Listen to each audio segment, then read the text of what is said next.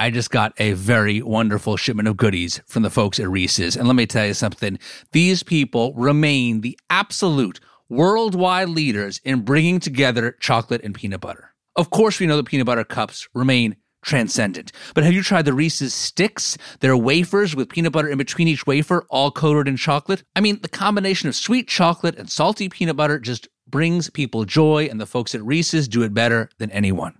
So shop Reese's peanut butter cups now at a store near you, found wherever candy is sold. Your mom was a code breaker in World War II? So it is said. And like what? So she was, this was some top secret level stuff. Yeah, absolutely. So she uh, was recruited apparently because she was good at puzzles and math and science. She was very, something my parents would do to socialize was to write limericks. Sit around writing limericks the way you do. This is the Sporkful. It's not for foodies, it's for eaters. I'm Dan Pashman. Each week on our show, we obsess about food to learn more about people. Today on the show, I sit down with the one and only Bill Nye. Bill's a goofball nerd to the core, just like his limerick loving parents before him. And like them, he has an intense passion for science. When he came out of college, he wanted to be an astronaut. NASA rejected him four times. He found his way to stand up comedy using science in his act. He did a bit about what happens when you eat a marshmallow that's been dunked in liquid nitrogen. He went on to host Bill Nye the Science Guy on PBS in the 90s, Bill Nye the Science Guy. then the Netflix show Bill Nye Saves the World. In 2019, he launched the podcast Science Rules, and now he hosts the show The End Is Nigh about epic global disasters on Peacock. When Bill first came into the studio, I was curious to see how his sciency, analytical approach to the world translates to food and eating. I read that he's a big peanut butter fan, so that's where we began. I enjoy the peanut butter and jelly, but I really was raised on peanut butter and honey. Okay. So there's not going to have the fruit going on, but I will choke down peanut butter and jelly. Don't get me wrong. but peanut butter on an apple, that's, That's what good. I'm talking about. Crunchy or smooth peanut butter? Uh, so I'm crunchy, but I will choke down the smooth. right. I'm not. I'm not like if you want smooth, knock your smooth self out. When you build a peanut butter and honey sandwich, tell me about the layering. Tell me about well, the structure. The, the uh, we start. Ideally, you start with toast. That's really takes it up a notch for me. For- Why? For, the mouthfeel, the crisp. oh, so you're you're a big crunch guy. Oh. You want toast, you want the crunch of the apple, the crunch of the peanut butter. the triple threat. So, put the peanut butter first, honey on top, the bread on top of that. That's not that's not controversial. Peanut butter and jelly is one of my all-time favorites. I, I, I like to layer it though, because layering into peanut butter and jelly is complicated. What I like to do is to do a thin layer of jelly on the top and bottom, Interesting. and then peanut butter in the middle. That gets a little jelly on top for Okay. the roof of your mouth, plus jelly on the bottom, Okay. closer to your tongue, accentuates sweetness. But mechanically, okay, please. how am I spreading peanut butter on jelly? Is it only creamy peanut butter? It's, do you warm it up? How do you That, get? that's a challenge. That's fair. I mean, it's a thin layer of jelly, so most of it will go into the crevices of the bread, and it will Mm. kind of like adhere to the bread. It, you know, you're going to get a little bit of mixing of the layers. Uh-huh. a little bit. When so you- what happens to the knife? Well, that's what your tongue is for. No, no. So here's what I mean. Something that I find unesthetic is probably not dangerous. Okay. but I'm not a fan of opening the peanut butter and finding that somebody has left traces of his or her jelly from previous sandwich there. Right. Like not being, not having, um, not acknowledging that the surface of the peanut butter is a, a sterile field, not to be. So you know, this is the whole thing. I was raised. My my grandmother was French, so you know you're a product of the stuff. So you decant every you you take it out of the jar, put it on its own plate. No milk carton on the table, no um, packaging on the table. Right. Everything in a serving dish. Serving dish, right? Well, I, I would take the knife, spread the jelly on both sides, lick the knife clean, then you go to peanut butter. So your saliva is showing up in my peanut butter. Perhaps. It's a family thing Right, in your case. right, It's, it's a Pashman family deal. yeah, I- exactly. when I'm over there, I'm going to be wary. I'm going to be wary of. I, am surprised that you would be a germaphobe, Bill. I feel like a, It's a a no, man of science like you would No, be. I did my just best. get in there. I did my best to introduce this as a cultural thing that is respect for others. Okay, uh-huh. so why do you decant? Why do you put stuff in little dishes to show the other people that you're concerned the food is valuable? We're concerned about this. We treat the food with respect. Why do we have table manners, everybody? I'm talking to my 12, 13, 14 year old colleagues. So we have a reason to yell at our the- kids. Uh, that could be. But the other thing is out of respect for the other people at the table. You keep your elbows contained. You use utensils. So you're, when you shake hands, you're not having peanut butter interactions hand wise. And similarly, you don't put a freaking knife that you lit into the peanut butter jar. As the expression would go, are you high? No. This is simply not done. But the the Pashmans have to be wary, people. Yeah. If you're invited to dinner at the Pashmans, you may be dealing with some pre-licked peanut butter serving tools. I make no promises. What about Well- the five second rule? What's your take on that? Well, the five second rule is very reasonable. Here's what happens when stuff's on the floor, trouble starts. It's not so much about germs, just people step on the Oreo, people step on the dollop of peanut butter, and then it goes all over the house. That's the real issue. So, why is it bad luck to walk under a ladder? Because you get paint dripped on you. Somebody's up there working. Right. Or the thing pops loose and lands on your head. Why is it bad luck to leave a hat on the bed? Because you're going to sit on it. Oh. Okay, so why is it bad luck to go 30 seconds with an Oreo on the floor? Because somebody's going to step on it. But you think, in terms of like germ, that's the concern a lot of people have. It falls on the floor, it's going to get dirty, then it's not clean to eat. Well, there's got to be something to that uh, in certain situations. But in most, I think, U.S. households, you can literally lick the floor and live through it. Look at me. I'm fine. Can you explain cotton candy to me? I guess you uh, get the cotton really hot and it turns, you can draw it into a wine, It's into a sugar. filament. Is it just sugar? Is it sugar heated in a certain with way? a coloring? Yeah. I, I've made think it's amazing. It is cool and so good for you. it's just it's sugar with some experimented with food coloring that can tolerate the heat. It's amazing. I mean, it's just when you're a kid, what is more intriguing than cotton candy? Right. And now, are you when you consume your cotton candy, do you go at it with your mouth or do you pick it off? I pick it your- off with my hands And why do you do that? because I don't like it getting all over my face. All over the face. You're very reasonable. The Yeah. pizza, the pizza lips. Yeah, you don't want that. Yeah. You know. But then your fingers have to be clean enough going in where you're okay with it. But you're a guy that puts his saliva full peanut butter knife Yeah. back in the jar. This germophobic concern is not yours. Clearly, everything Bill comes across is an opportunity to nerd out, to learn something about science. But it's not all just a joke. Bill is the CEO of the Planetary Society. It's a nonprofit founded by Carl Sagan and others to promote space education and exploration. For years, he's been an outspoken global warming activist. Back in 2019, he appeared on John Oliver's show Last Week Tonight with a blowtorch and a globe to offer a lesson on the issue.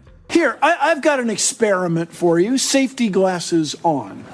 By the end of this century, if emissions keep rising, the average temperature on Earth could go up another four to eight degrees. What I'm saying is the planet's on fire. There are a lot of things we could do to put it out. Are any of them free?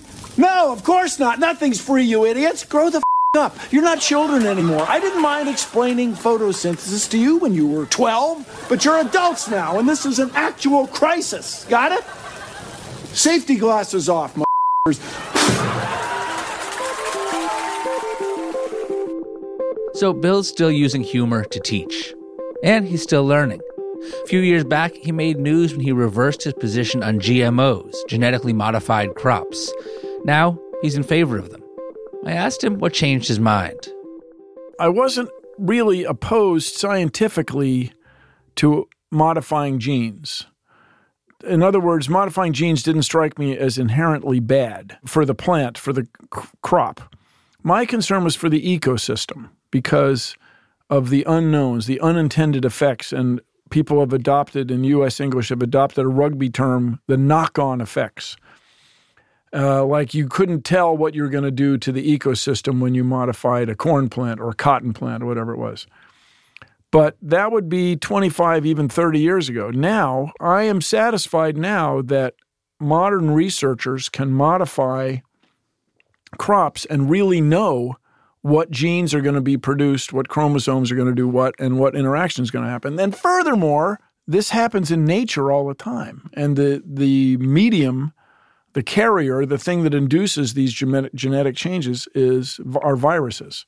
So the classic example, everybody, if you've ever seen a tree with a um, a big growth on the side, mushroom shaped um, growth, that's where a virus has gotten into the tree and not just infected it, but changed the tree's genes. It happens in nature all the time. So I am no longer opposed to GMOs. Furthermore, I think the future of humankind is going to require them. Farming is not natural. If you stop farming, the land goes back to whatever the heck it was or is going to be.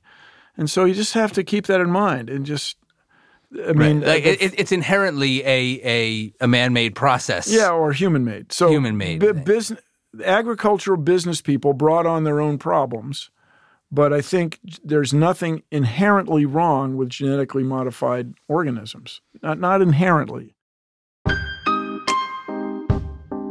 Bill, we got some calls lined up from oh, listeners. Cool. A lot of food science questions people want to ask. Will you stick around and answer some, some questions? FSQs, yeah. yes, because you know I'm an expert on all things food science. there you go. I'll right. take a shot. All I'll, right, I'll do my best. Also, coming up, I'll ask Bill a question about bananas that I have asked two other science people before. They haven't been able to give me an answer. Will Bill stick around?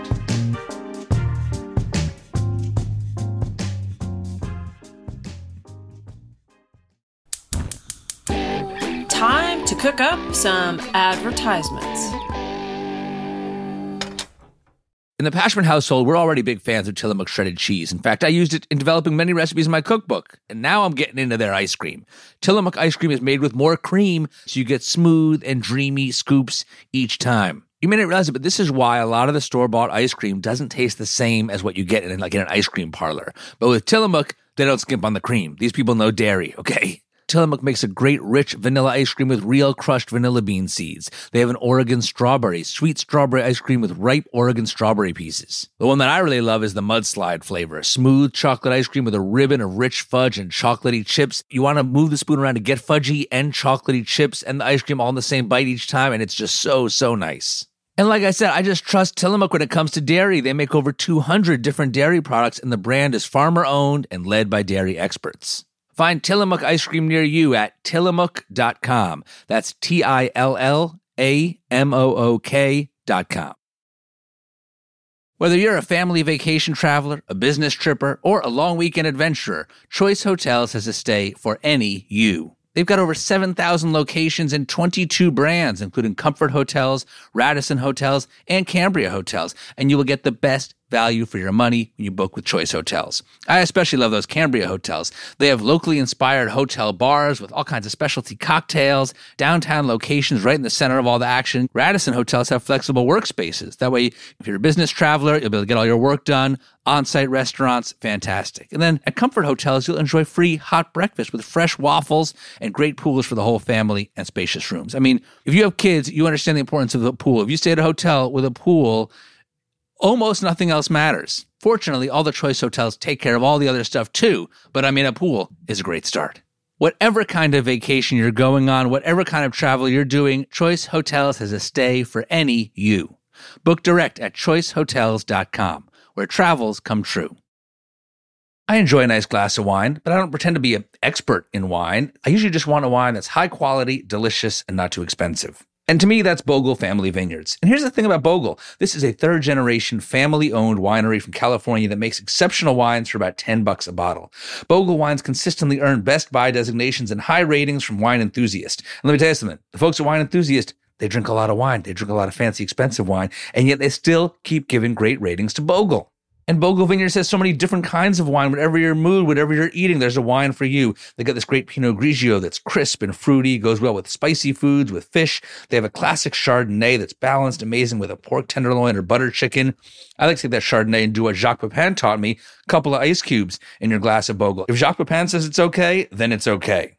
And there's the Bogle Pinot Noir, refined and elegant with bright fruit and about as food friendly as a red wine can be. You're not going to believe it's only $10. Neither will your friends if you tell them. So pick up a few bottles of Bogle wherever you buy your favorite wines.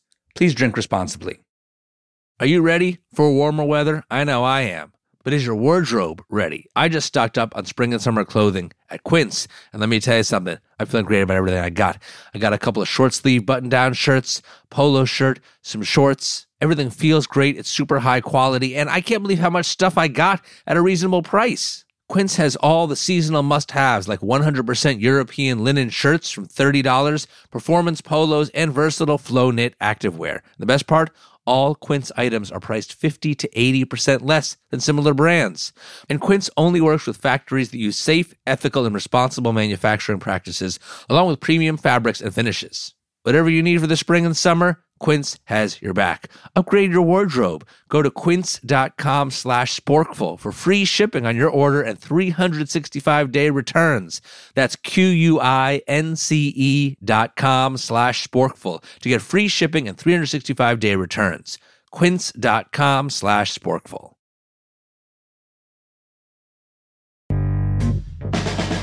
Welcome back to the Sporkful. I'm Dan Pashman. On last week's show, I talked with Sam Sanders, Saeed Jones, and Zach Stafford, hosts of the podcast Vibe Check. These guys are close friends, and the show's basically like their group chat come to life.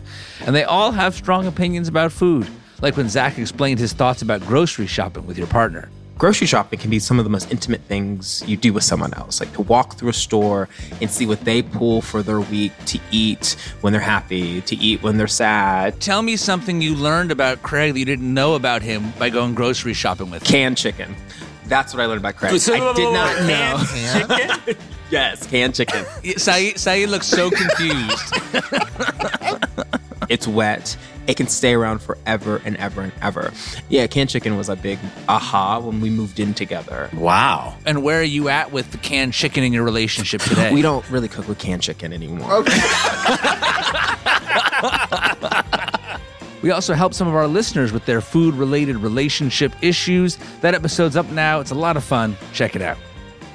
Okay, back to the show. I'm joined again by Bill Nye, and we also have your co host on the podcast Science Rules, the science writer Corey Powell. Hi, Corey. Hey, great to be here. So, uh, we're going to do what you guys do on Science Rules, which is we're going to take some calls from Excellent. people about science, food science in, in this case, and we're going to we're going to try to answer some questions. Can we do that? Well, yes, Why not? Okay. we can dream. All right. First off, I want to ask you guys a food science question. This has been plaguing me, and I want to. I want to Plaguing? yes, plaguing me. So, I make a dish for my kids sometimes that I call banana pudding. All I do is take a banana, mash it up with a fork, keep mashing and mashing until it becomes the consistency of pudding, and I add a little splash of cinnamon. I don't add sugar. But I have found that the mashing of the banana somehow, even if it was a not especially ripe, not especially sweet banana to begin with, the mashing turns it sweeter. And by the time I've made my banana pudding, it tastes like candy. What's well, happening? I got to say one word to you, amylase. Amylase. Yeah, that's uh, that's really the word to say is am- amyl- amylase. okay. So there's a there's an enzyme in bananas that when you fork it up, you this enzyme busts out of the cells and it affects our taste buds and it thinks a banana tastes sweeter. People also report, I'm sure of it, after you freeze a banana, you'll the spicules, the ice crystals in the banana will pierce the cells and also release this amylase. So it is not your imagination. It is a true fact, not a false fact. So, I, but I, I- I think there's probably a, a great business here because everyone wants to like things to taste sweet without adding sugar. Well, so here's the cool thing about amylase. So amylase is, is an enzyme that's involved in the ripening of fruit. It breaks down starches into sugars. So what you're doing is you're essentially by mashing the banana, it's like you're making it ripen all at once. You're destroying all those cell walls, so you're releasing all the starch, and you're mixing it all together with the amylase, so you're turning the starches to sugar. So it's like you're doing like a week worth of ripening, you know, in a in a minute when you're mashing it. So uh, th- I was thinking, this is an old thing: starch and sugar. Just expressed briefly, starch is a polysaccharide. Sugar is a disaccharide. So you're taking the poly, the many, and smashing it down into the two, and so that's um, that's why we love them. And so on the Science Guy show, talking again briefly about me, uh, the joke was banana milkshake. Does is anything as good as a banana milkshake? And the the charm of a banana milkshake is it doesn't need any sugar. You you blend that banana, you chop up that banana, and it releases the uh, amylase, and the, the poly becomes the dye, the starch becomes the sugar, and it's a joy. It's a joy. Oh, my God. That is if you have the mutant gene that enables you to enjoy dairy products. Yes. Which my European ancestors had, and here I am. At this point, I do want to make a little confession to our listeners. I actually told your producer in advance, Bill, that I was going to ask this question because I have asked two other food science people this exact question and they've had nothing for me. So I wanted to give you like some advance notice and maybe you could do a little research ahead of time. And what I love, Bill, is that despite the fact that you are a very busy guy, you conducted an experiment with bananas in your house last night. Yes. I took a banana and cut it in thirds. Now, I'm the first to admit I cut it what I would call latitudinally uh, across the banana. Maybe looking back, I should have gone, I could have gone longitudinally the long way. But it's But hard I- to cut a banana in thirds the long way. Well, it could be done. Oh, right, right. Uh, so I did uh, raw banana or banana off- the shelf, frozen banana, and mashed with a fork per your anecdote. right. And you have a photo of this. I have a photo of the mashed banana, the frozen banana, the off the shelf banana. Per Dan's uh, story, I did it with a fork. I did the mashing of the banana with a fork. And uh, it's quite noticeable, you guys. You don't have to take my It- word yeah. for it. And I did, I imagine in a food processor or blender, the effect would be stronger. I just love that you're the kind of guy who will actually be like, I'm going to run an experiment in my free on. time. this is what makes me crazy. so you think the world, you think the earth is flat? Well, go to the edge and take a picture. There's no edge, no picture, is there? Yeah, what about that? Is it true? Hey, Bill, is it true that hot water freezes faster than cold water? Well, why don't you try it? And Most then people come have back access to, to, hot and cold water. Yeah, in most our people, society, they do. most people Right. have access to bananas. yes. Um, so uh, amylase, the enzyme in bananas that breaks down and, and makes a mashed banana sweet, uh, is also an enzyme that's in your saliva that helps break down your food. Well, you know what's especially interesting about this? Because I've taken flack on this show for my opinion that, like, when, I, when my kids were younger, you know, they're like one, two years old, you let them just sort of like nibble on a graham cracker and it keeps them busy for a while. It tastes good. Um, and, you know, I, you always end up when you're a parent like scrounging your kids' crummy leftovers. And I felt that the graham crackers that had been gummed by my little kids tasted better than graham crackers straight out of the package. And people said, that's gross. How can you eat graham crackers that have been in your kid's mouth? I thought it's partly because I think they're a little bit softer. They're not so dry and brittle, which I like, a little chewiness. But now you're telling me that probably also I liked it that way because they're sweeter. Your, Sounds your like it. kids are little enzyme preparation machines. I'm just going to uh, have them pre-chew all my food Yeah, now. you, you should. The, M, the EP 2000, Enzyme Prep 2000. yeah, it's it's like you know the mama bird uh, regurgitating Yes, the food for the baby it's like a birds. spider. Only it's going the other way. Your your babies were Gurgitating on behalf of the parent. enzymatically Exactly. preparing the food Yes. for you. It's the circle It's of the life. circle of Team, life. team. It's, there's no I in team. all right, should we go to the phones and take food science questions from listeners? Please. We have Nicole, uh, who has a question. I I'm quite excited to hear about talking about salt and boiling water. I wonder what that's about. Hi. Um, so this question came up last year when I was teaching marine science, and we were talking about cold, uh, dense, salty seawater, and somehow it led to a teacher who taught near me, who liked to be the smartest person in the room, saying that the reason why people salt their pasta water is to lower the boiling point so that it will boil faster. And I have learned since then that a lot of people think this. So I don't know where that came from. Do you think that salting the water has any effect on flavor or temperature? So, Trying to prove Nicole, this wrong.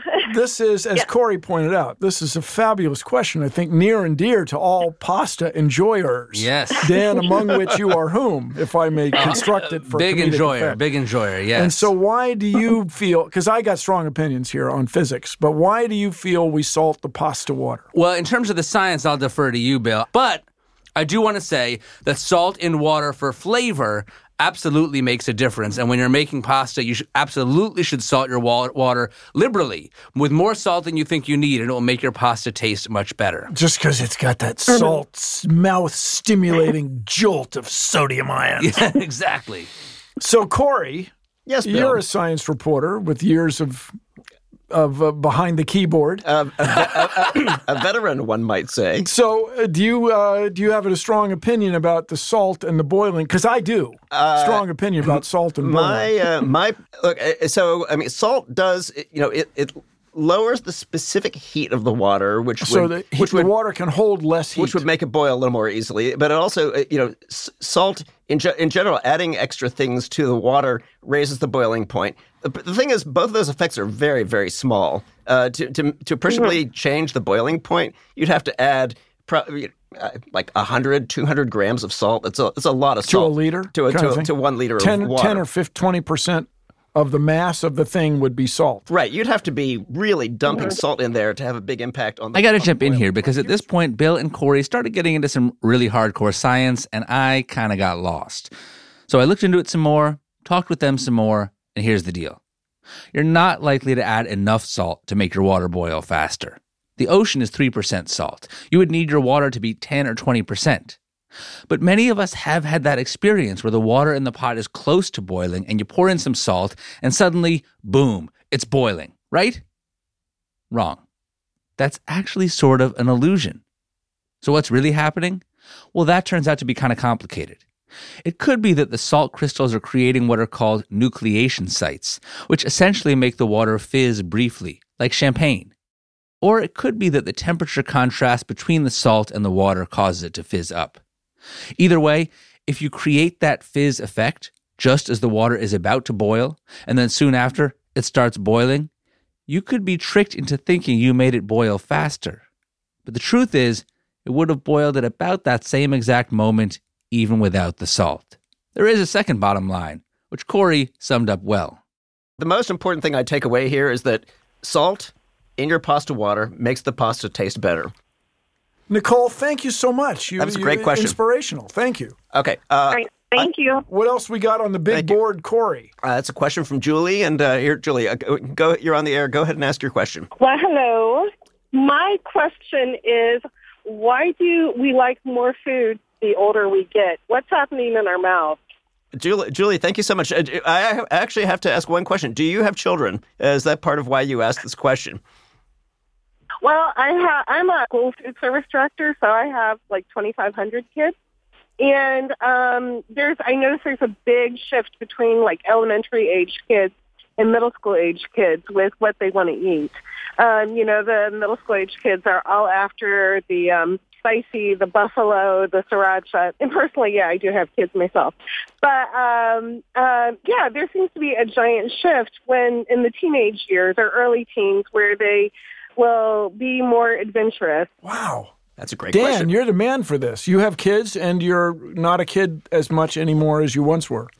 I mean, I, I think the short answer is exposure. I mean, yeah, and, and there's a lot of research done on food aversions. Why do people dislike certain foods? How can you learn to like a food that you don't like? And the short answer that sensory scientists will tell you is uh, exposure. You know, start off by exposing yourself in small amounts. We actually did an episode of the Sporkful about picky eaters called "In Defense of Picky Eaters." We got in a lot of the science in picky eating.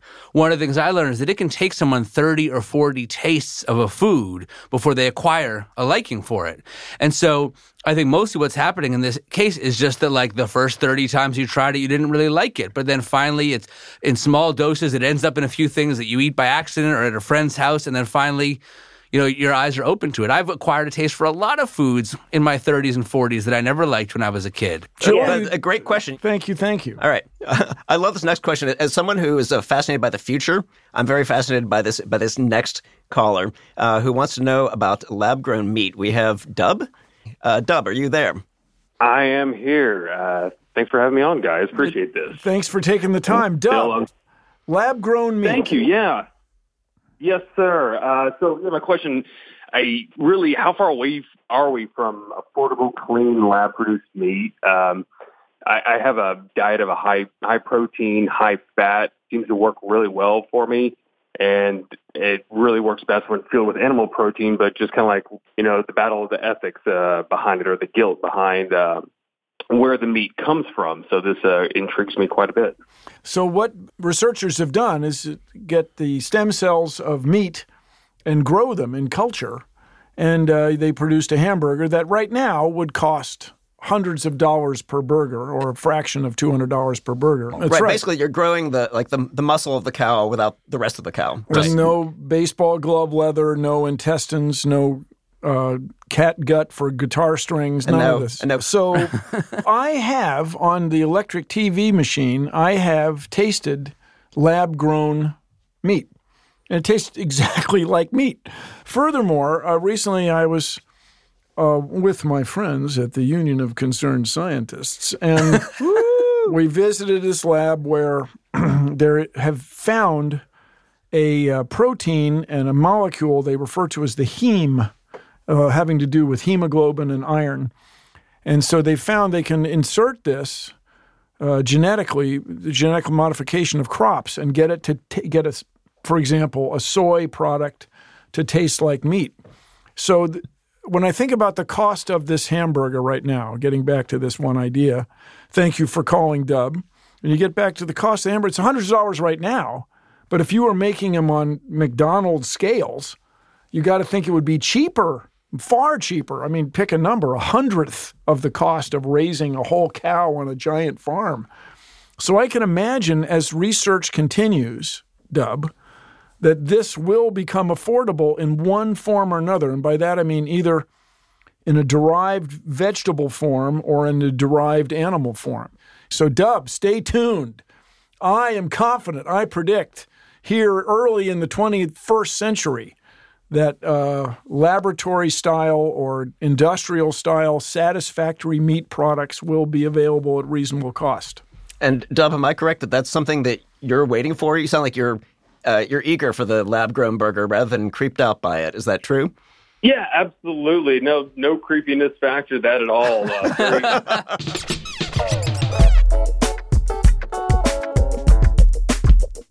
Bill Nye, Corey S. Powell, it's been so exciting having you both here. Thank you so much. Thank you. Thank you. Next week on the show, we look into the mysterious world of food texture. You know, I'm a big texture eater. I'm always thinking about texture, but it's something that some folks don't give a whole lot of thought to. Still, it's a huge part of why you love and hate certain foods. So, what makes a food creamy or crunchy or even squishy and slimy? We'll nerd out on all of it next week. Meanwhile, check out last week's show with the host of the podcast, Vibe Check. They share some pretty controversial food opinions and help a few listeners with food related relationship disputes. That episode is up now. This episode was originally produced by Anne Saini, Gofan and Putabuele, and me. Producer Andres O'Hara put together this update, and it was mixed by Jared O'Connell. Music help from Black Label Music. The Sporkful is a production of Stitcher. Our executive producers are Nora, Ritchie, and Colin Anderson. Until next time, I'm Dan Pashman. And this is Larkin from Ithaca, New York, reminding you to eat more, eat better, and eat more better.